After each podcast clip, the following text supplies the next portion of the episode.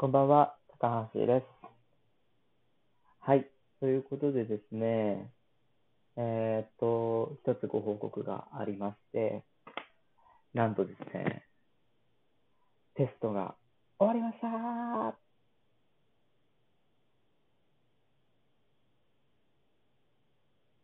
はい、ということです。久しぶりに効果音使ったな。うん、ちょっとまだ下手くそですけど、使い方が。はい、ということで、テストが終わったんですよ。うん、これはね、結構ね、今日はね、すごくテンションが高いです、珍しく。いつもはね、家にいるときは本当にマジで笑顔はないんですけど、すごい、一人なのに笑ってます。一人でね、気持ち悪いですよ。うん、そんな感じで、えっ、と、まあ、テスト期間が終わったわけです。これから10月の最初まで、一応大学では夏休みっていう風になります。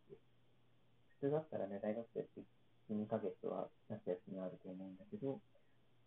医療系の学生は、まあ、ましてや今コロナの時期でちょっと授業が、えっ、と、落ちまして、8月の中旬ぐらいまで、えっ、と、授業があった形なので、まあ、夏休みもその分だけ少なくなってしまいました。なので、大体、えー半月ぐらいのお休みをいただいてます。はい。っていう風な感じです。まあ、結構忙しいかなと思ってくれればいいかなと思います。うんあんまり休める時間はないかなっていうふうに思います。はい。でですね、えっ、と、僕はですね、実は、えっ、と、あんまりラジオトークでまだ言ってないんですけど、本を読むことがすごく好きなんですよ。うん。まあ、どういう系の本かっていうのもあるんだけど、まあ、結構幅広く、えー読みます。あの、なんか字をね、読むのがすごい好きで、この、なんかこう、その世界に没頭できるっていうのがすごく僕は好きで、うん、本を読んでるわけです。まあ、単純に知的好奇心もあるし、知らない単語に出会ったりするっていうのもすごい好きなんですよ。うん、はい。なんで、でですね、えっと、最初、ラジオトーク始まった時はですね、全く方向性が定まってなかったんですけど、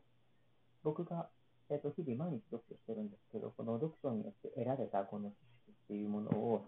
えっと、皆さんににもこう共有したいな。もっと本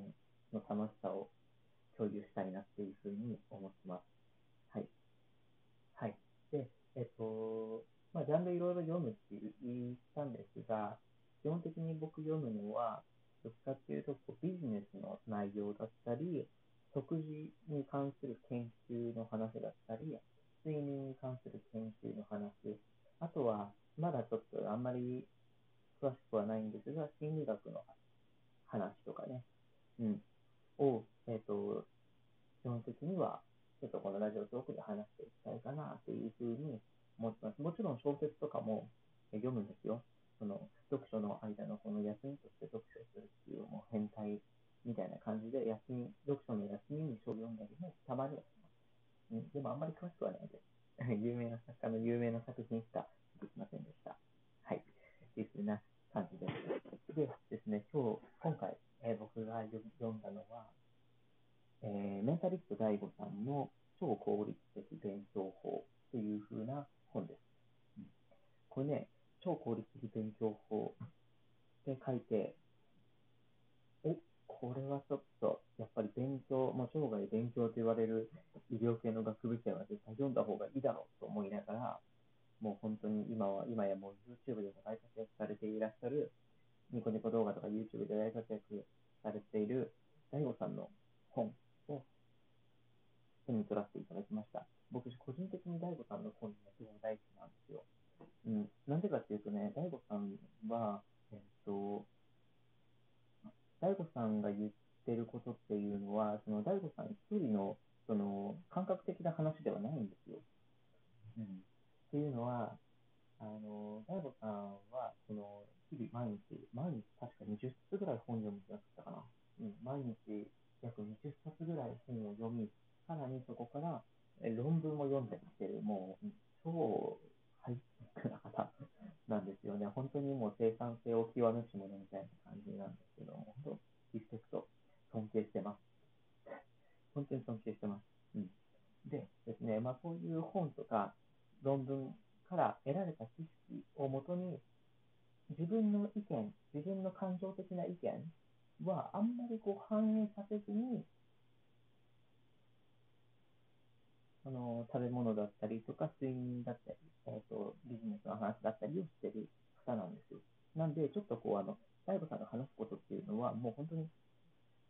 一個人の意見とかではなくて、もう、本当に研究で得られたデータなんで、まあ、大体、もう本当に複数の傾向がまとめられたまとめられた論文をさらにこう分かりやすくして発信してくださる方なんで、すごく僕はあの役に立つなというか、人生においてとても知らなきゃ損だなっていうことがたくさん詰まってる内容が YouTube、ニコニコ動画で発信されたんです。その中でもやっぱり本っていうのはさ、そのそれ、その YouTube とかニコニコ動画とかで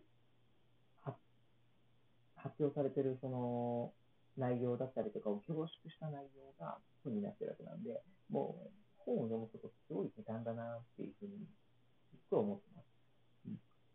うん、でですね、今回そのライブさんが、えっと、書かれた超効率的勉強法っていう形で、まあ、大悟さんもともと、はい、えっと、なんかこう、集中もできない、本当に集中できない、このなんか、集中障害みたいな子供だったんじゃないかって両親に思われるほど、本当集中できない人だったんですよ。もう今じゃ考えられないんで、だから。うん、今じゃ考えられないんだけど、そういうふうな、えっ、ー、と、幼少時代を過ごされていたらしいんです。うん、で、そこから、えっ、ー、と、自分なりに集中できる方法、もっと効率的にどういうふうな勉強をしていけばいいかっていうのを、えっ、ー、と、論文だったりとか、数々の本で得られた知識をこう、もう本当に究極的に詰め込んだ本になった今回の本は。なんで、えっ、ー、と、もうそもそもそれを実践していくと、もう僕は第五感になれるっていうふうなことで勘違いしてます。っていうふうなぐらい尊敬してるわけなんですよ。はい。ということでですね、今回、えっ、と、読んだ本の中で、まあ、最も大事だなっていうふうに思ったものはですね、えーとままだ全部ちょっと読んでないんですけれども、えー、その勉強した、勉強することの中で、一番大事なことっていうのは、勉強した後らしいんですよ。勉強が大、勉強法なのに、勉強した後のことまで書かれてで、えっと、この、我々の脳っていうのは、その、勉強してる時の、もう超集中モードっていうものと、勉強終わった後の、えー、緩和モードっていうものがあるんですね。うん、ななんですけど、その大悟さんはその緩和モード、勉強終わった後の緩和モードに注目して、えー、語られてるその説があったんですね、章が。で、その緩和モードっていうのは、その集中モードで得られた知識、その一個一個覚えた点と点を線にする作業が脳内で行われているわけなんで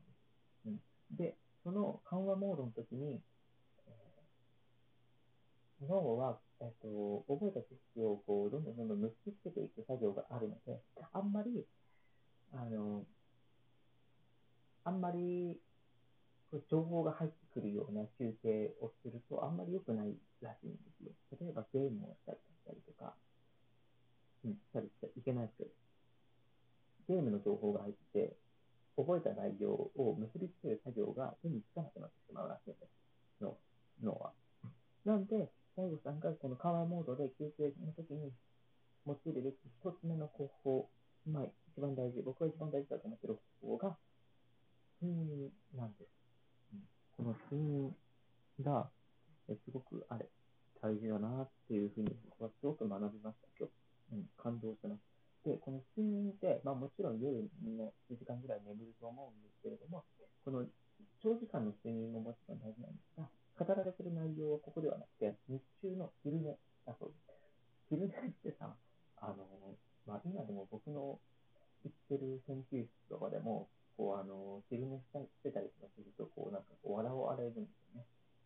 うん。もう昼寝してたんやんけ、何が忙しくないんやみたいな感じで。めっちゃいじられていたんですよ。だけど、このね、昼寝っていうのは、えっ、と、10分から20分昼寝をすることによって、えっ、と、科学的には集中と集中力とか生産性がもう結構大幅にアップするらしいんです。うん。なんで、えっ、と、この勉強した後に昼寝をしたら、より集中力、生産性がアップして、一日のその集中力が続くというふうに言われてるんですよ。なので、まあ、積極的に昼寝をとっていった方がいいかなというふうに思ってます。今やですね、ナイキとか Google とかのえ会社でも、そのもう名だたる本当に一流の会社ですよね。そういう会社でも昼寝、うん、が取り入れられているほど、うんえー大事な緩和、の手法になってるわけなんですよ。うん。はい。で、そういうふうな内容が、えっと、語られていました。うん。まあ、いろいろ、あのー昼寝に関してもいろいろあるんですが、本当に昼寝って大事だよっていうことを、えっと、本当にもう聞いてる方には語りたい内容でした。うん。なんで、え皆さんも、えっと、日々、まあ、昼寝できる環境にあればいいですね。例えば会社とかだったら、この制度となってなければ、ちょっと昼寝してたら、上司にもう本当に怒られて、怒られてしまうこともあるかもしれないんで、まあ、もしえ学生だったりとか、うん、えっ、と、えっ、と、他の主婦の方だったりとか、うん、えっ、と、昼寝ができる環境にある方は、えっ、と、